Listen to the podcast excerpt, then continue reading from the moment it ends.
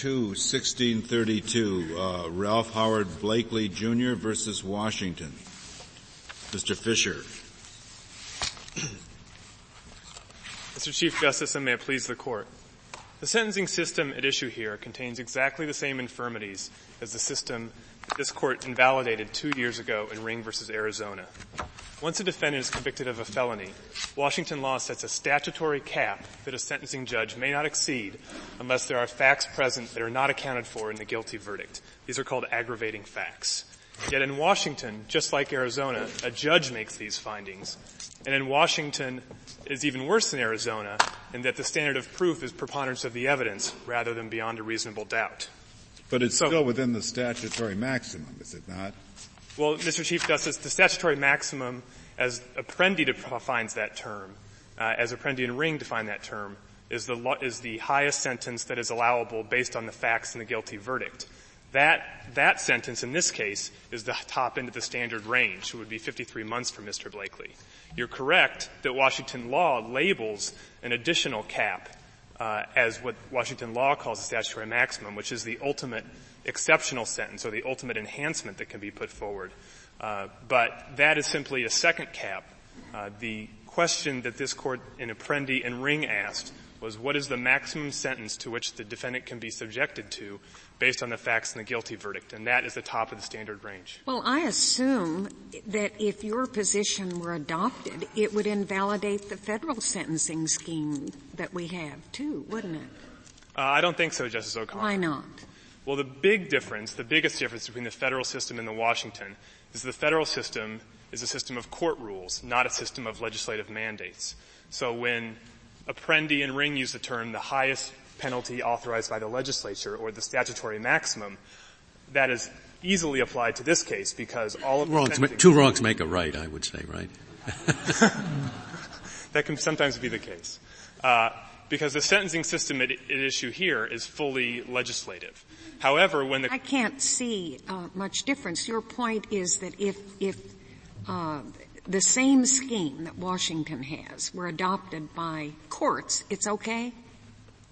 Well, th- that may well be the case, Justice O'Connor. I don't think you have to decide the federal, the, that issue in this case. But this court's clearly held in Williams and lots of other cases that if legislature leaves it up to individual judges to decide what kinds of facts they want to consider in, in meting out sentences, that is fully constitutional. And as this court described the federal guideline scheme in Mistretta, uh, this court at pages 395 and 396 of that opinion said, what we really have is just an aggregation of that same individualized discretion, just made a little bit more formal in the federal scheme. We did make a big deal in Mistretta, did we not, about the fact that the Sentencing Commission is, is in the judicial branch. Absolutely, that was the crux of the holding, Justice Scalia. Uh, I, really, I realize there was some disagreement on that issue. Uh, however, uh, Justice O'Connor, to get back to your question, the critical distinction is if a legislature is content to leave it up to judges or the judicial branch to decide uh, w- what factors matter and where lines should be drawn, uh, then Apprendi is not triggered in the same way that it is when a legislature steps in and says, as it has done in this case, uh, we are not prepared to allow a court to go above a certain threshold unless it finds additional facts, uh, unless additional facts are present. But if, if the guarantee of jury trial for findings of fact in, in Apprendi uh, is, is, to be logical, why should it make any difference whether the court or the legislature sets up the scheme? Well, Mr. Chief Justice, there are two parts of Apprendi. One is in footnote 16 of Apprendi, this court talked about the democratic constraints that, that operate on legislatures vis-a-vis courts. And when a legislature steps in and says, we're not prepared to let a sentence go above a certain level unless, a, uh, unless certain facts are present, that's a very different system than when a legislature steps in and says, we will let courts operate whatever, however they like underneath a certain underneath a certain system. So are you here to say if Washington state's legislature said that for um, burglary conviction, that a judge can sentence anywhere from 10 to 20 years based on the judge's discretion. That's perfectly okay. Yes, Justice O'Connor. I believe that's what the holding in Apprendi and Ring uh, would dictate. What about the other half? You talked about one half of Apprendi. What about the other half? I mean, the other half, in effect, says uh, when when you allow uh, fact finding by judges to convert crime A into more serious crime B, uh, you're you're making an end run around the right of jury trial. Isn't the same thing going on here? Well, I think that is what's happening in this case, Justice, Justice Souter. Uh, and, and what happens is, and, and takes us back to Apprendi. No, but why, why isn't the same, I mean, no matter wh- whether it's, whether it's happening under the, uh, uh, un, under the immediate authorization of legislation setting up the, the guidelines or legislation that sets up or that authorizes a, a, an adjunct of the judiciary to set guidelines, isn't the same thing going on? Well, from the defendant's point of view, you might say that it is, but there is a difference in that Apprendi talks, the baseline of Apprendi is deciding what are elements. And elements, the wellspring of elements and the definition of a crime has to flow from a legislative function. A legislature or the person who makes the laws sets out what facts matter or what facts don't matter. So it's absolutely the case, of course, that Winship and the Sixth Amendment apply to courts just as much as they apply to legislatures. However, uh, we need a baseline for where those rights kick in, and, and I think the proper baseline or a proper baseline can be uh, the, the facts that the legislative body or the lawmaker has set out that matter for punishment. I guess the tough question is whether the sentencing guidelines or rather the Sixth Amendment uh, are unconstitutional? I think the Sixth Amendment is constitutional, Justice Scalia. uh, and when you say, I just wonder what is the statute in the guidelines case says to the judge, judge, you must impose the sentence that the commission has written unless you depart for certain reasons.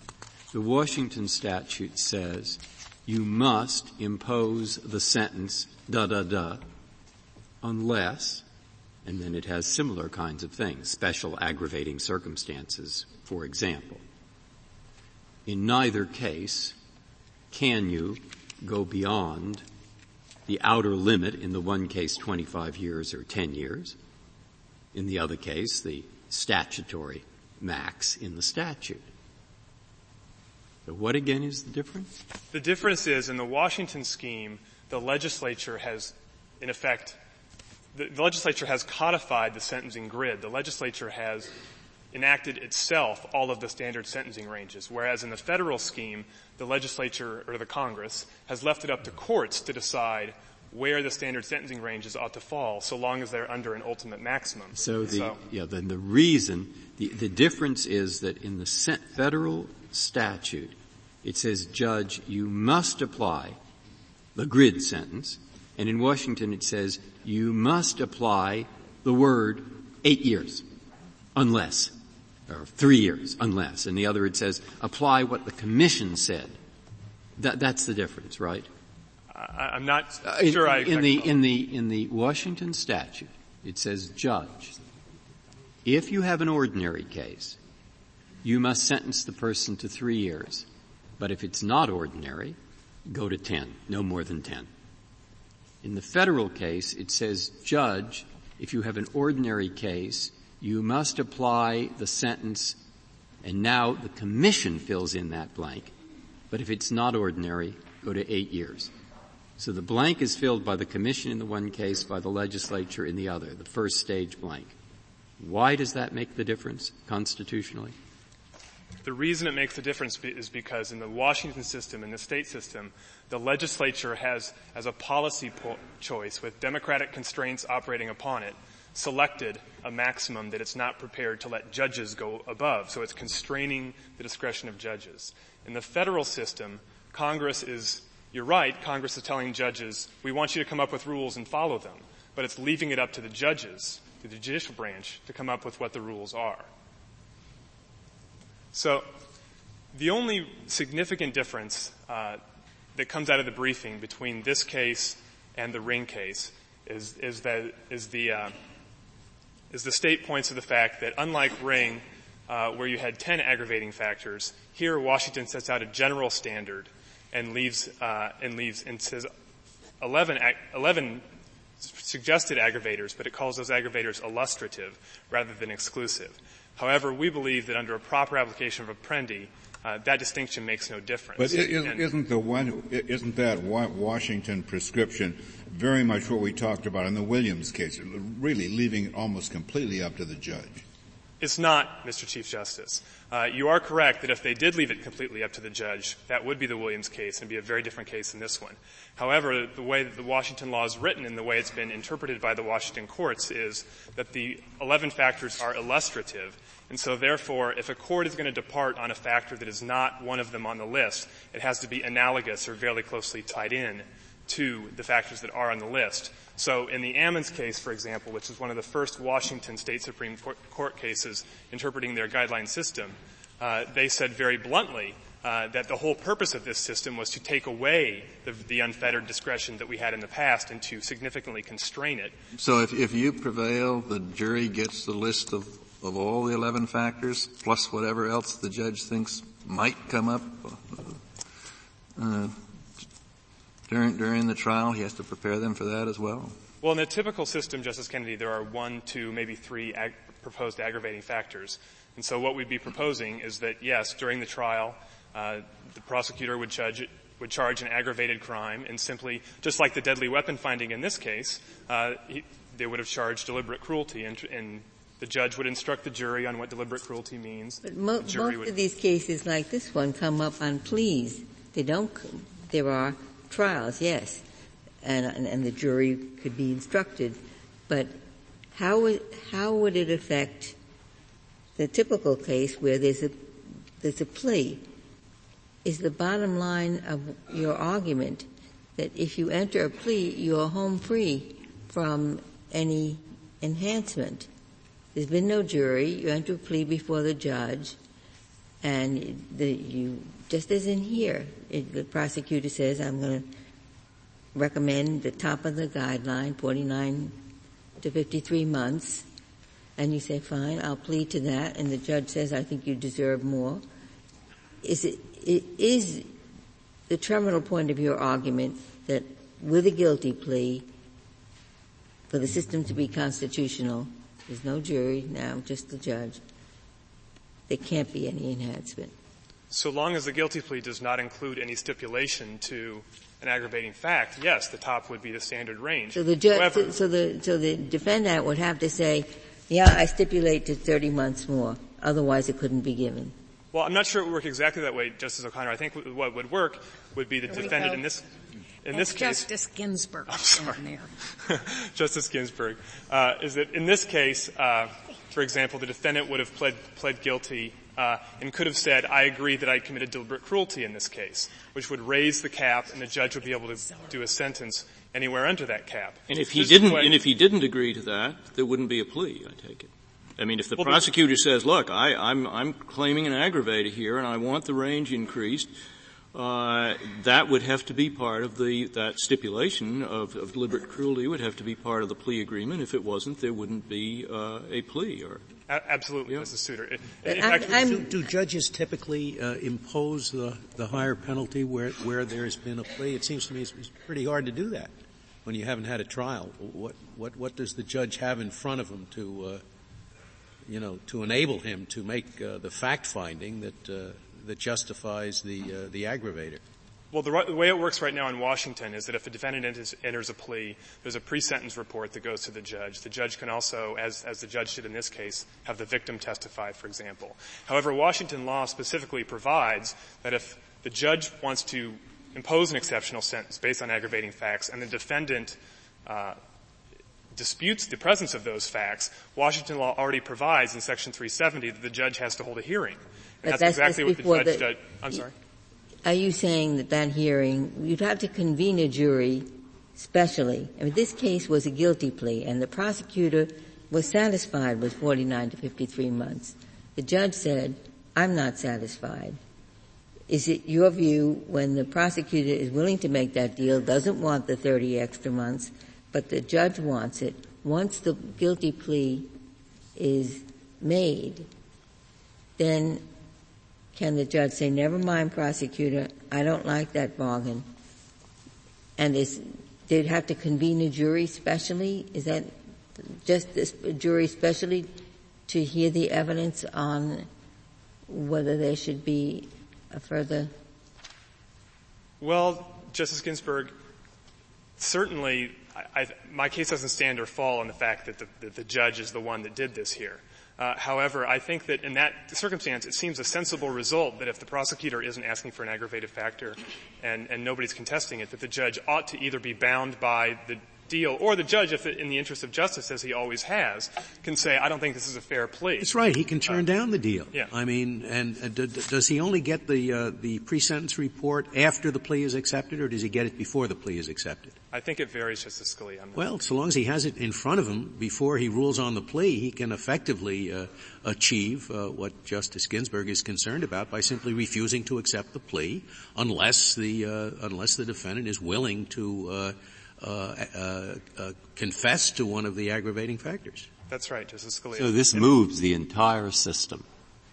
I, I, mean, I'm now, the light has dawned slightly. The reason, I guess, and I'd, I'd like your view, that the defense bar likes Apprendi and pursues these cases is because 95% of the people in prison are not there pursuant to a jury trial. Rather, they're there because of plea bargaining. And it'll work in the plea bargaining context. Though it won't work at all in the trial context, you'd have to go and argue. My client was in Chicago, but by the way, I'd like to point out that he only hit the person lightly, not heavily as the prosecutor. So that wouldn't work at all. But you don't mind because your job every day is plea bargaining. Now, if I'm well, right about that, and I want to know if I am right. Well, I think that you're right that Apprendi works in plea bargaining, but with all due respect, I'm not sure that I accept that it doesn't work in the oh, trial. Okay, then let's go to the trial. The person, as you know, robbed the bank, used a gun, took a million dollars and not just a thousand, brandished another gun, and hurt an old lady. All that's charged. You want to say, my client was asleep at home. Now, how do you defend yourself against all those aggravators? Well, Justice Breyer, the same thing happens, for example, if when there's a lesser included offense in a case. Of course it does, but they're very limited numbers. You can work with a few. What you can't work with is five or ten, or particularly very important ones. But anyway, you explained it. Well, as I said, uh, the typical situation in Washington is more like two or three aggravators. I understand the federal system is more complicated, uh, but in the state system, there's typically two or three aggravators. And in fact, Washington uh, itself uh, proves that this works because Washington has already singled out several factors they call sentence enhancements, such as using a deadly weapon, selling drugs within a thousand feet of a school zone, and, and some other ones on a list that they already require to be treated exactly in this fashion. Uh, and in things, and I've never seen anyone complain, and certain. No, but I, am I'm, I'm curious. I, I understand that that must be so because you have the experience. But what I'm, what I'm, what I want to know is why does that happen? If my client wanted to say he basically wasn't guilty of the offense. And then I want to say, and also he wasn't near the school. Or also, uh, he only used, you know, the ones you say. How do you present that to a jury? Well, Justice Breyer, one other point is important here because in many cases it's not going to be such a big problem. However, in the one state that we've seen that has adopted the system, essentially the fix that, that we think would be the proper fix here, the state of Kansas, they've said that if a defendant contests aggravating factors that uh, that, have, that they have to be proved to the jury beyond a reasonable doubt. However, the statute also provides that in the interest of justice, the judge can sever the guilt phase and the sentencing phase. And so if it puts okay. the defense then, counsel then I don't, I don't see the problem. I don't see the problem uh, of, of, of, challenging it. I, I mean, it, it is up to the prosecution to introduce the evidence of the aggravators, right? That's correct. So the prosecution puts on one of the uh, customers in the bank who says, you know, he was using a gun. The defendant is not going to be testifying anyway, unless it's a, a very strange criminal trial.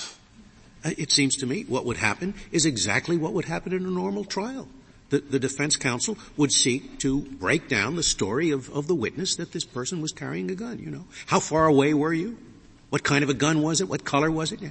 The same thing that would happen in any trial, it seems to me. Well, I think that's generally the case, and that's why I said it's just like what might happen, for example, uh, in a lesser included case when murder and manslaughter was charged, and it was the defendant's position that it wasn't him who was around. Yeah, put uh, on the witness who says, I want to tell you, they say he, he hit her with the gun, and your witness wants to say, oh, no, he only brandished the gun. He didn't hit her. That's quite a good witness to put on at the time that you're claiming he was across the room. Right. Well, as I said, there are oh, it will sometimes work, sometimes not. Right. And the bizarre thing about this, which of course I said I'm in the minority, The bizarre thing is it's hard for me to believe that the Constitution of the United States requires, doesn't just permit, but requires a sentencing commission should Congress wish to take discretion, total discretion away from the judge, which of course your distinction leads to. It's also very hard for me to believe that the Constitution of the United States prohibits Congress from, prohibits it from saying, you know, I don't want to leave it to ups, to each judge to decide whether having a gun is worth two years or five years more. I want to regularize this. So those are the two dilemmas because you have to choose A or B if there's something unconstitutional about this. Well, Justice Breyer, I think it, the Constitution doesn't, doesn't prevent Congress or any legislature at all from regularizing criminal sentencing. Through a sentencing, sentencing guideline systems are fine, and Apprendi says nothing about whether uh, legislatures can come in and regiment out and separate all, all the factors. The only thing Apprendi says is that if a sentence is conditioned on a certain finding of fact, and there's a dispute about that finding of fact, the defendant should have the right to have the jury make that finding beyond a reasonable doubt if rather you, than if you judge. transfer that whole your rationale to the federal system, then do you have to have a grand jury first indict us to the aggravators? Well, assuming the federal system, if you're assuming that the federal system was covered by Apprendi, I think that I'm saying, like assuming we apply your rule to the federal system, I don't know how we couldn't, quite frankly. And you have to have a grand jury indictment for all the aggravators? Well, to whatever extent grand juries need to need to charge aggravated crimes, I think they would need to charge it. Well, didn't didn't Apprendi say that all the elements had to be charged? Yeah, well, well, Apprendi says that under fair notice principles, I, I, what, I, what I'm, what I'm Wait, stumbling here a little bit Why don't you just say yes? What's so outrageous about that? The man's going to be sent to jail for another five years. You're saying he has a right to have a jury find beyond a reasonable doubt that he did the additional fact, uh, act which justifies the five years. That's- Wh- What's so outrageous? Well, and, he has to and, and a grand jury indict him for that. I'm stumbling over the grand jury because this is a state case and not a federal Yes, case. but the que- the question was in the federal system. Obviously, the, the, we've never held the Seventh Amendment grand jury requirement applied to the states. Right, but to the extent the, the grand jury requirement applied, it would, the grand jury would need to charge the aggravator just like anything else. Uh, and as Justice Scalia, It, it seems to me your opinion may not be defendant friendly in all instances. Uh, in this case, if the uh, defendant really wants to bargain for the lesser of- offense, kidnapping two instead of kidnapping one, I suppose the prosecutor would say, well, part of the bargain is that you stipulate to A, B, and C, and then he doesn't have the opportunity to argue um, before the judge that he wasn't guilty of the aggravators. In other words, it, it can work both ways, I take it. well, it can, but but I think it's important to look at the injustice in this case, Justice Kennedy. Uh, he made a deal to get kidnapping two and didn't plead to any aggravators. However, he got a sentence that was more in line with kidnapping one, uh, based on facts he never never acknowledged and he disputed. Well, but the, the, the cap for kidnapping one was much higher, and judges often, when they see aggravating circumstances, get close to whatever the cap is that they're applying, so I'm not sure about that. Mr. Fisher, if you're, if you are correct here, I suppose all 50 states have sentencing schemes that would fall as a result. Isn't that right? By my study, Justice O'Connor, I don't think that is correct. Uh, I Why there- not? Well, there are only about 17 states that have guideline systems right now. Uh, by my count, only about 10 of them have a system like the state of Washington's. The other seven uh, have systems where they do create standard sentencing ranges, but then they leave it up to the judge to depart from those ranges whenever they want to, based on any reason. Uh, those systems, I think, are just fine, no matter what this court says today. So I think we're only talking about those 10 systems, like the state of Washington. Upsetting the systems of states has not seemed to trouble us in uh, other areas, uh, such as capital punishment, for example. That's right, Justice Scalia. And, and obviously this court has, has thought a lot about that issue already in the prior Apprendi cases as to what, what the effects uh, of its rulings are going to be. Uh, so I guess I'd be afraid the effect is going to be to enshrine the plea bargaining system forever, because that will be the only practical thing. Or to say there's a constitutional requirement that you have to have sentencing commissions and the legislature can't do the work itself, which is both undemocratic and a little hard to see why that's so, and produces just as much unfairness of the kind you're complaining about. I, disabuse me, if you can, of these pessimistic views. I'll try. Oh, you, you agree that it's undemocratic?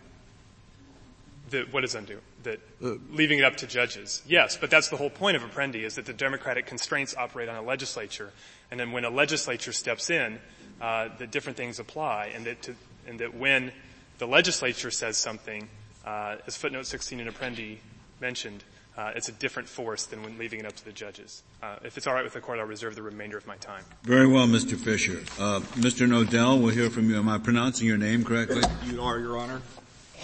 Mr. Chief Justice, and may it please the court.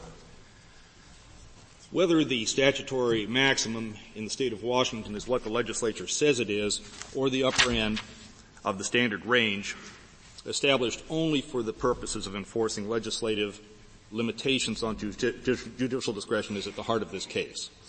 And I would suggest to this court that the answer to that question lies in an, an examination in the way that the statute works. Um, the, in Washington, the legislature, of course, like all states, initially defined the elements of the crime and set statutory maximum. I think if we look at the elements of crime and look at the way they, way they work, you will see that they are substantially different. The kind of sentencing factors that are dealt with in uh, reaching aggravating or mitigating sentences under the Sentencing Reform Act. The criminal elements apply equally in every case. They are necessary and sufficient. I think this was put in the uh, in the uh, uh, Solicitor General's brief in each and every case. They are mandatory. The court has to consider each and every one of them, the, the fact finder, and there's only one result: conviction, conviction or acquittal.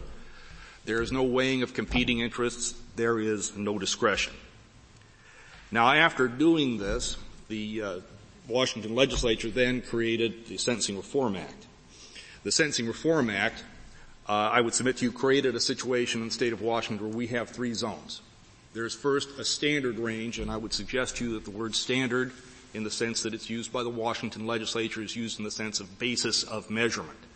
The standard range is a baseline. It is a zone in which the sentencing court has absolute discretion, and you will see in the in the guidelines themselves the provision that a sentence within these guidelines is not reviewable. It's, there's absolute discretion. Then, in addition, then that in that Excuse area, excuse me, the, the sentence is not uh, mandated uh, in the standard zone. Not just you can give them up to ten years, but if you want to give them two years, that's okay, and that's not reviewable. That's exactly right. There is no review. And I would, ju- you know, I would, I would just to uh, uh, try to impress upon you, Justice Scalia, that the there's a range then between the upper end of the sentencing of the uh, standard range and the statutory maximum, which is the zone where the limitations, the very minor limitations I'd submit to the court that are imposed upon the sentencing court are enforced. That's a zone of limited discretion. This limited discretion is limited only in two ways. The court cannot, cannot impose a, a sentence beyond the range for reasons that the legislature considered in defining the, the crime in the first place. And the court cannot cannot, up to the statutory maximum, cannot impose a sentence because he believes that the defendant committed a more serious crime than the crime which was, of which he was convicted. One of the primary purposes of the Sentencing Reform Act is to is to ensure that the defendant, the criminal defendant, is punished only for the crime of conviction. The standard range is a baseline. The statutory maximum is a borderline. The baseline and the requirement that the, that the court enunciate reasons for departure are simply, they are not a hurdle. May, may, I ask you this? You, you, you point out that he has to enunciate reasons. Right. Don't the reasons have to have, don't they have to cover basically two components? First, they have to cover the component that you've alluded to, and that is uh, some kind of, of, of reasoning for engaging in the in the act of discretion of going going above. It's got to be clear that this is not just whim or prejudice or something like that. Doesn't it also have to have as a component the identification, the finding of facts uh, upon which this discretion can be exercised. Take this case as an example. Uh, the, the basis for going above uh, was was cruelty, um, unusual cruelty, whatever it was. Yes. Uh, he would have to he would have to articulate the the, the facts, I suppose, uh, that a gun was used, that the woman was kept in this box uh, a great deal of the time, and so on. Uh, which would which would make it sensible to say, well, yeah, there's cruelty here, and that's a reason for doing what I'm doing, as distinct from the case in which somebody uh, kidnaps a, a, woman and forces her into a mink coat in the back of a, of a limousine. Uh, that wouldn't that wouldn't do it. So there isn't there a fact-finding component, even though the statute does not set out in advance what those facts must be or limit what they must be. They simply must be relevant to the act of discretion, but there is a fact component, isn't there? There is a fact component, but if we look only at the fact component, uh, Justice Souter, we will be taking a very impoverished view of what this statute does. Obviously, any sentencing decision, any discretionary decision is based in some degree on facts. But look what happens under the Washington uh, Sentencing Reform Act.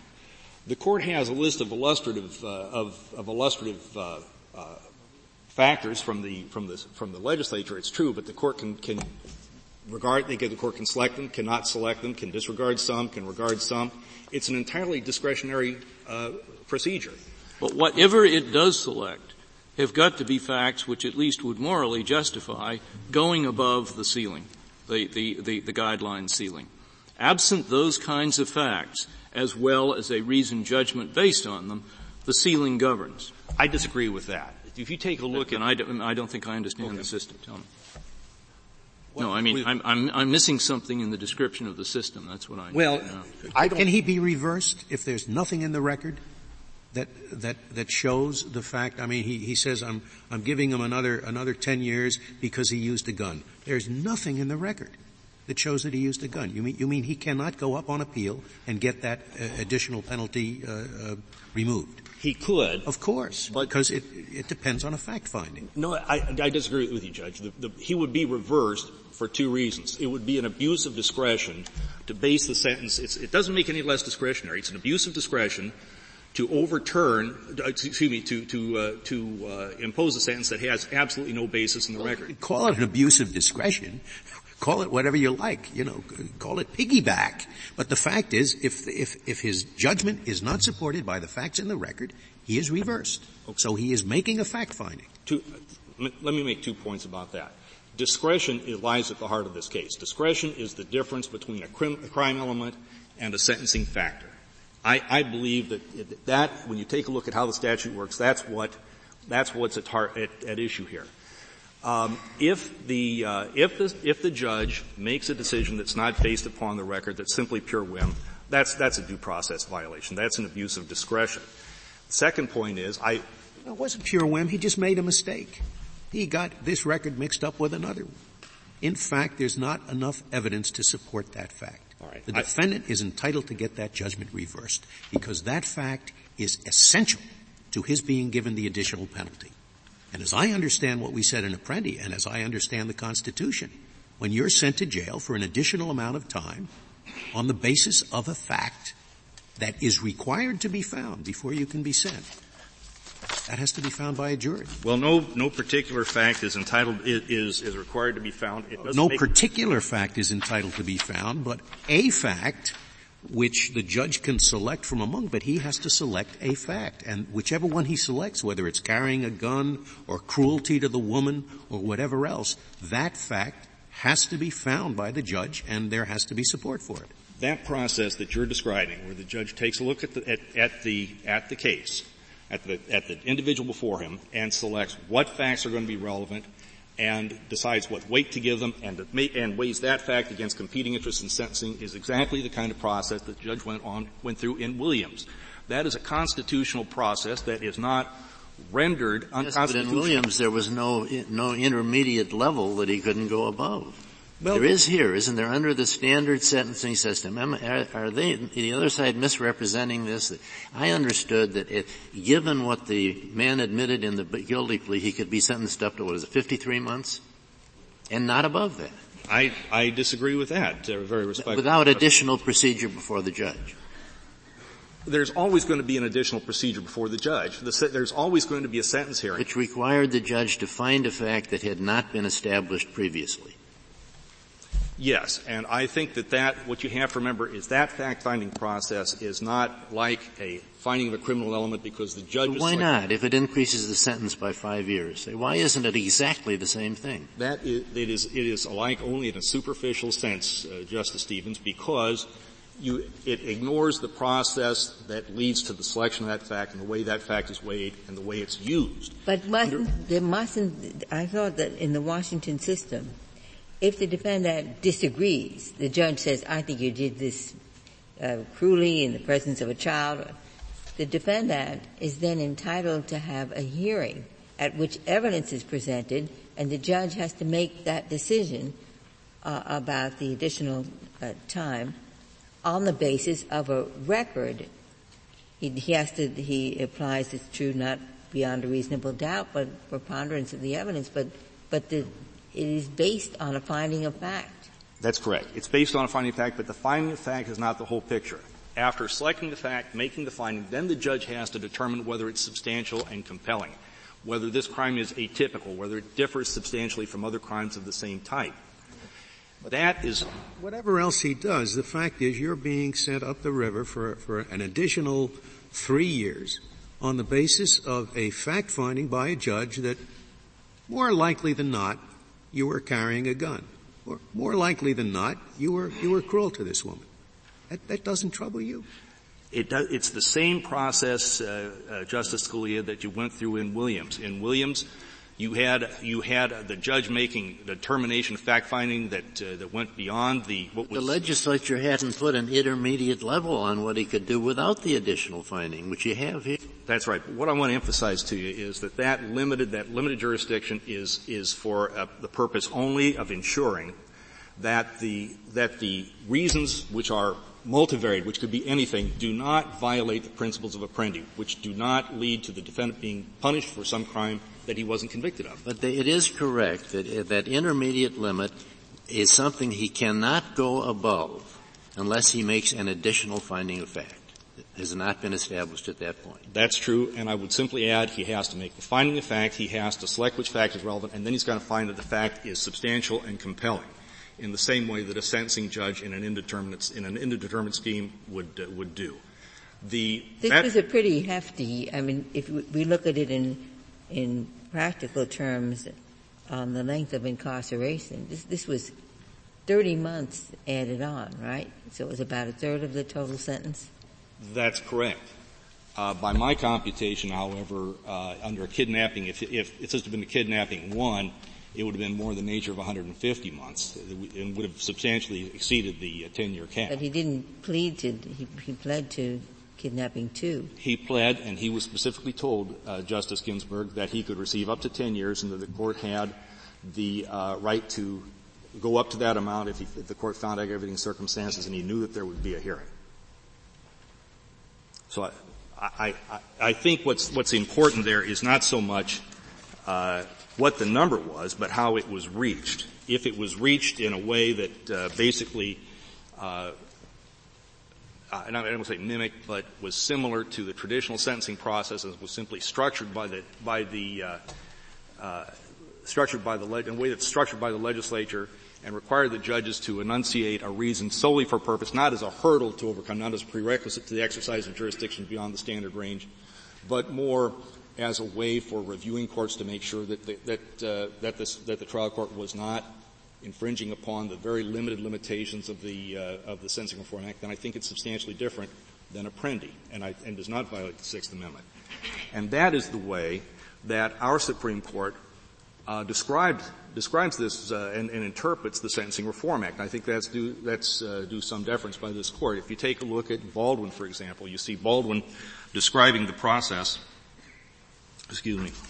As uh, one where the only restriction on the court's discretion is a requirement to articulate a substantial and compelling reason for imposing a, a, a sentence, that the guidelines are intended only to structure discretionary decisions affecting sentences, that they don't spec- specify any particular result. Um, and that makes this, I think, substantially different the kind of enhancements that were, that were involved in Apprendi, or even the firearm enhancement that that Mr. Blakely received here. Are there any states or many states where juries uh, hear as many as ten factors uh, as, as, as, part of their determination and then uh, make special findings as to each of the factors? I don't know of any, and I would suggest to uh, Your Honor, that that kind of a system is really impractical for a number of reasons. If we take, if we, if we separate the logistical problems here, there's some real structural problems with that in a, in a state like ours where, where crime elements have to be uh, pled, it would you basically uh, be left with a system where the prosecutor can tell the judge, can tell the jury, dictate to them what sentencing uh, factors will or will not be considered. When you instruct the jury, you'd have to tailor a, uh, uh, a uh, some kind of an instruction that would somehow try to approximate the kind of wide-ranging discretion the judge has. I would suggest thank, you. Thank you, Mr. Nodell. Uh, Mr. Dreeben, we'll hear from you.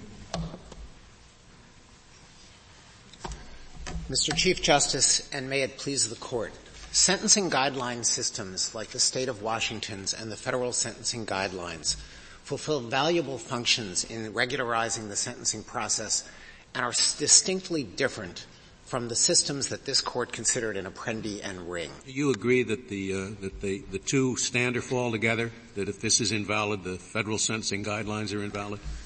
Justice Scalia, uh, the United States will argue if this court applies Apprendi to the Washington guideline system that it should not be further extended to the administrative guidelines that are created by the Sentencing Commission. The answer and is no. You don't agree. The answer is. I think it is possible to uphold the sentencing guidelines and yet find this to be unlawful. I think it's possible, and the United States will certainly contend that if this court applies but you don't think here. It's easily. It's very done, do you? It is consistent with what we said in Apprendi, isn't it? Well, there are some obstacles to it that the court should be aware of before it concludes that Apprendi can easily be applied to Washington and not to the federal guidelines. Under federal law, section uh, 3553B of Title 18, the sentencing courts are required to impose a sentence of the kind and within the range specified by the Sentencing Commission. So there is an act of Congress that requires that the sentencing guidelines be applied. Sentencing Commission is in the judicial branch. For administrative it purposes. a very important part of our opinion upholding the Sentencing Commission. It's well, in the judicial branch because Congress said so. The, the sentencing guidelines themselves are not self-operative. They come into play for the sentencing court's direction because of an independent federal statute. In addition, there are situations in which Congress has given very detailed direction to the Sentencing Commission about the type of guidelines How are the members of the Sentencing Commission appointed? They're appointed by the President and confirmed by the Senate and th- they do not include only members of the Article 3 branch. Uh, in addition to that, Congress has on occasion. They are, the, the Commission is in the judicial branch. You, you acknowledge that. You argued that in the case, or the government argued that in the case, right? So well, certainly, Justice Scalia. It is in the judicial branch. The court held it's in the judicial branch, but the question is what status the guidelines have, not which branch the Commission is in. So what is your distinction? Look, where I end up. Apprendi rests on a perception that where a fact is found that means a longer time in jail, it's unfair not to have the jury find it. That's a true perception. So if you're not going to follow that across the board, there has to be a good reason for not following it. And the reason is that if you do follow it, you end up with a pure charge offense system, all power to the prosecutor, very bad and unfair, or California indeterminate sentencing, where people rotted forever at the judge's discretion, or a multi-jury system which is impossible to work. So that's why you can't follow the perception. Practical reasons. But if you're in a limit apprendi, you're then going to have to find what are, in terms of the principle, arbitrary distinctions.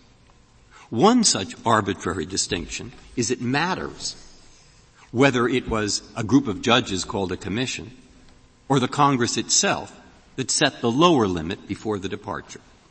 Another arbitrary suggestion is going to be the one you're going to suggest. And that's what I want to know what it is. Thank you for the lead in, Justice Breyer. Uh, I think that the best way for the court to look at the problem of sentencing guideline systems is to understand that sentencing systems fall on a continuum.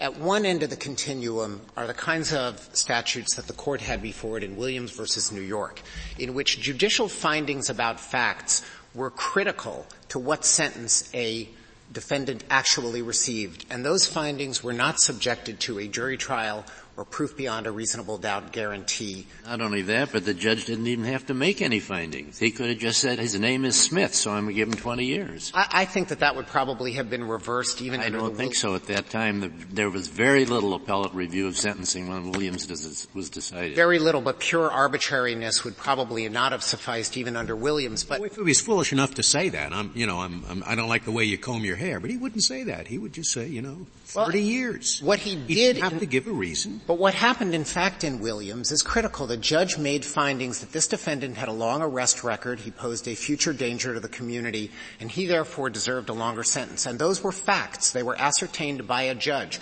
And there's no dispute in this court's jurisprudence that facts that are ascertained by a judge when the judge has wide open discretion in a long range are not subject to apprendi. He Those not only has wide not- open discretion, but he has no obligation to make those findings. He did make them in that case, but there was nothing in the statute that required him to.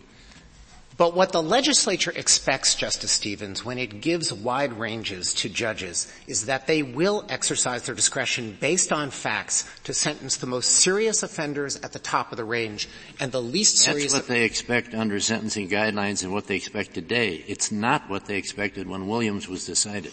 Well, uh, Justice Stevens, what I would submit to the court is that when a legislature established a wide range, say 10 to 30 years in prison for a particular offense, it expected that the judges that heard criminal cases would use their experience and discretion to take into account all of the circumstances of the offense and the offender and determine whether rehabilitation and retribution were properly served by a longer sentence or at least harsh sentence. And they did this in the expectation of calling on judicial wisdom based on particular facts.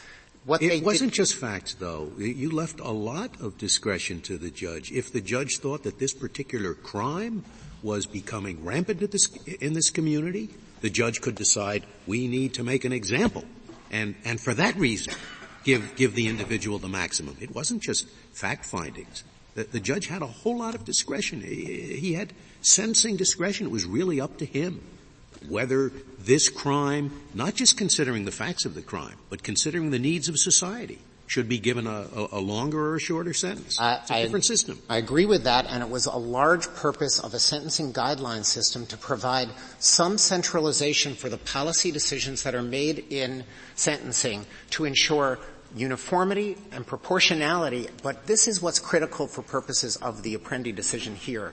Also, room for individualization based on the judge's traditional perception that there are things in the record or in the character of this defendant that were not taken into account by the legislature and that the judge in the exercise of his discretion will determine deserve a higher or a shorter sentence. Now, in the context of Mr. Dreeben, just answer me this. Uh, I, I, will understand the government's position if you give me a, an answer to this question. If you do not think that the meaning of the Sixth Amendment which guarantees trial by jury, if you don't think that the meaning is that every fact which is essential to the length of the sentence that you receive must be found by the jury, if that's not what it means, what does it mean?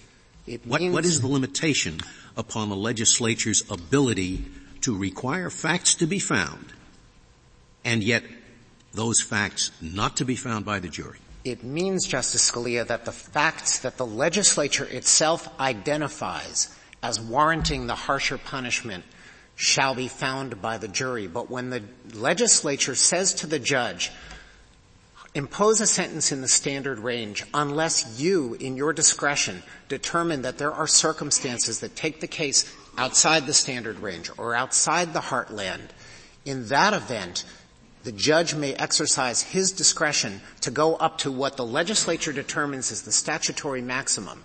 Then what the judge is, what the legislature has attempted to do is combine a system that will regularize and provide some uniformity, but at the same time import that Williams discretion, the traditional discretion that this court has recognized is consistent with the Sixth Amendment. And I submit that if in the Williams era a legislature had passed a law that said, judges, we are giving you a range of 10 to 50 years for this offense. We want you to figure out who should be sentenced where. We want you to find facts and make judgments that are expressed in writing so that we can see what you are doing. And we want you to put the worst offenders at the top and the least worst offenders at the bottom. That this court would not have held that those sorts of inroads on judicial discretion automatically mean that the Sixth Amendment kicks in and traditional judicial discretion Does is that mean the that the facts that are elements of the crime must be found by the jury?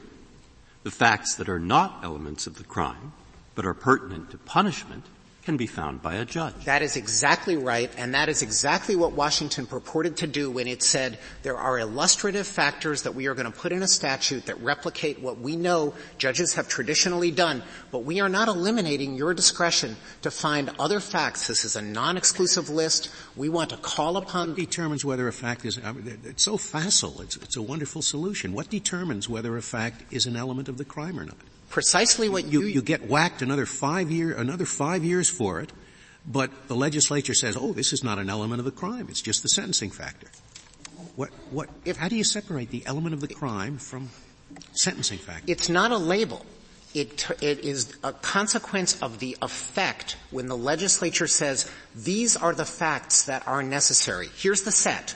You use a gun, you engage in deliberate cruelty, you have a certain quantity of drugs, you have one of those facts, and nothing else can justify a sentence above the standard range. That would define the standard range as a statutory maximum. But that's not what Washington does, and that's not what the federal sentencing guidelines do. What those systems do is say, here are some illustrative facts for your consideration, but we are not going to cabin your discretion to identify additional aggravating circumstances in the exercise of the time immemorial judicial prerogative to look at all of the facts of the case in sentencing and go up to what we have legislated as the statutory maximum. They have cabined it. They have cabined it. Judges can be reversed no. if if they if they uh, give the additional penalty in a manner that is not uh, permitted by the sentencing guidelines or here by Washington system. They have cabinet. They haven't cabinet. They have. They're, they have reversible. Cabinet, Justice Scalia. But my point, uh, the point of my hypothetical, in which the legislature says to the sentencing judge, find facts, put the worst offenders at the top, apply the following three policies of sentencing: proportionality, retribution, and rehabilitation. Okay, so it used to be that the answer to the elements question was the people will decide what's an element through their elected representatives. But after Apprendi, we have to find some other way. All right, so you're saying, uh, well, if it is a delegation from the legislature of use your judgment as judges used to do in sentencing and find those facts in the process, it's not element, it's relevant to sentencing. Is that the That's key? right. If I got the key? If the delegation... Rephrase it, because I'm trying to get the precise key to what, to what it is. I said general, I'm using general policies, but that isn't the right word. What's well, your word? Justice Breyer, if what the legislature does is say to the judge, here's a standard range, but you, in the exercise of your discretion, identify whether a factor takes the case outside what the Sentencing Commission calls the heartland, what Washington calls the standard range, then in that event, you may go up to what we have defined as the statutory maximum. And by doing that, by calling upon judicial discretion to consider unspecified factors, the legislature has not con- uh, erected uh, surrogate elements, which is what the court found in Apprendi. Right. Is, is that the, the, the, the nub of your argument, that Apprendi was concerned with the erosion of jury trial by the combined efforts of the legislative and the executive branches? And we don't have to worry about the erosion of jury trial if the operative determinations are left entirely within judicial discretion. Is that what your argument boils down to? That is what it boils down to, Justice Souter, because we're starting from a spectrum at which one end lies Williams versus New York, in which the court fully accepted that it is entirely constitutional for a judge to say, in my courtroom, if you commit a kidnapping and you engage in deliberate cruelty, which I'm going to find by a preponderance of the evidence, you're going to get the maximum. All right. If that, in fact, is is the position, then I take it it is open to a legislature in a case like this to say, instead of having a, a, a formal maximum range, I forget what it is, but from zero to ten years, we're going to make it zero to a hundred years, and we're going to leave everything else to the uh, to the discretion of the judiciary. And Apprendi, in effect, will be a dead letter. But your argument is that's okay because we're not worrying about the judiciary. Is that what it is? That what boils down? I think that follows directly from Williams versus New York, and it's an additional reason why this court should be very reluctant to apply Apprendi to sentencing guideline systems. Washington would not have to react to a decision applying Apprendi to its guidelines the way Kansas did. Washington could decide that, all right, if the problem is that our standard range created a top of a statutory maximum term, we're just going to do away with the top of the standard range and we'll leave it to judicial discretion with the following policy statements to give some guidance to what they do. I think you understated the prior the prior system. Uh, The, the Williams uh, system, it wasn't just that the judge could say, if you kidnap and are cruel to your victims, I'll give you the maximum. He could say, I, in my court, if you kidnap, you get the max. I mean, there were judges around, you know, known as Maximum John. Uh, if, if you committed a certain crime, you would get the maximum. That's a different system from what we have now. Thank you, Justice Scalia and Mr. Dreeben. Uh, Mr. Fisher, you have four minutes remaining. Thank you, Mr. Chief Justice. I think it's important to make two points about Washington law, lest the court be left with any confusion. The first is the Washington legislature has most definitely not left it up to Washington judges to depart upward for any reason they want. They have not left it entirely up to the judge's discretion. A judge has defined, as the judge in this case did, one of the 11 listed factors or one that is analogous to those 11 factors. And there are case after case in Washington of appellate decisions saying this aggravating fact is not good enough. The, Gore decision and the Cardenas decision, both cited in, in my briefs. Another example is Barnes, the Barnes decision at 818 P. Second, uh, 1088, in which, for example, the Washington Supreme Court said uh, future dangerousness, which is a common aggravating factor in other contexts, is not a valid aggravating factor in Washington uh, in most kinds of crimes because the legislature did not list that out. And in fact, what the Washington Supreme Court said there is they said if we were to find that, we would be giving ourselves too much discretion back, where the very point of the Sentencing Reform Act was to take discretion away from us uh, to go above the standard sentencing range. Uh, the second point about Washington law is uh, Mr. Nodell is right that there is some discretion built into the system. Uh, but that discretion kicks in only after the judge has made the required factual finding. In that respect, the system is just like the one in Ring, where the aggravating fact is necessary but not sufficient for the ultimate sentence. The judge still can, in his discretion, and this, Justice Breyer goes to your question, the judge still, uh, once the jury or the, the proper fact finder makes all the required factual findings, the judge can still consider all the facts in the case and go anywhere below that new, that new maximum that's been established. So judicial discretion is still retained uh, in Kansas's system, and it would be retained in Washington's system. And the final thing I'd like to say is that Mr. Dreeben's point that this case is different than Ring because the factors are illustrative rather than exclusive uh, would lead to Apprendi simply being uh, a mere formality because all the legislature would have to do, for example, in the Ring case, is have factor number 11 that says anything similar to the others on this list. And then you'd have people saying, well, uh, judges can go just about what they were doing, which is finding one of those 10 factors. Uh, but because there's factor 11 that says something similar to this is also good enough, uh, that Apprendi somehow doesn't apply. We submit that a straightforward application of Apprendi, as it's elucidated in Ring, requires uh, a reversal in this case. Thank you, Mr. Chief Justice.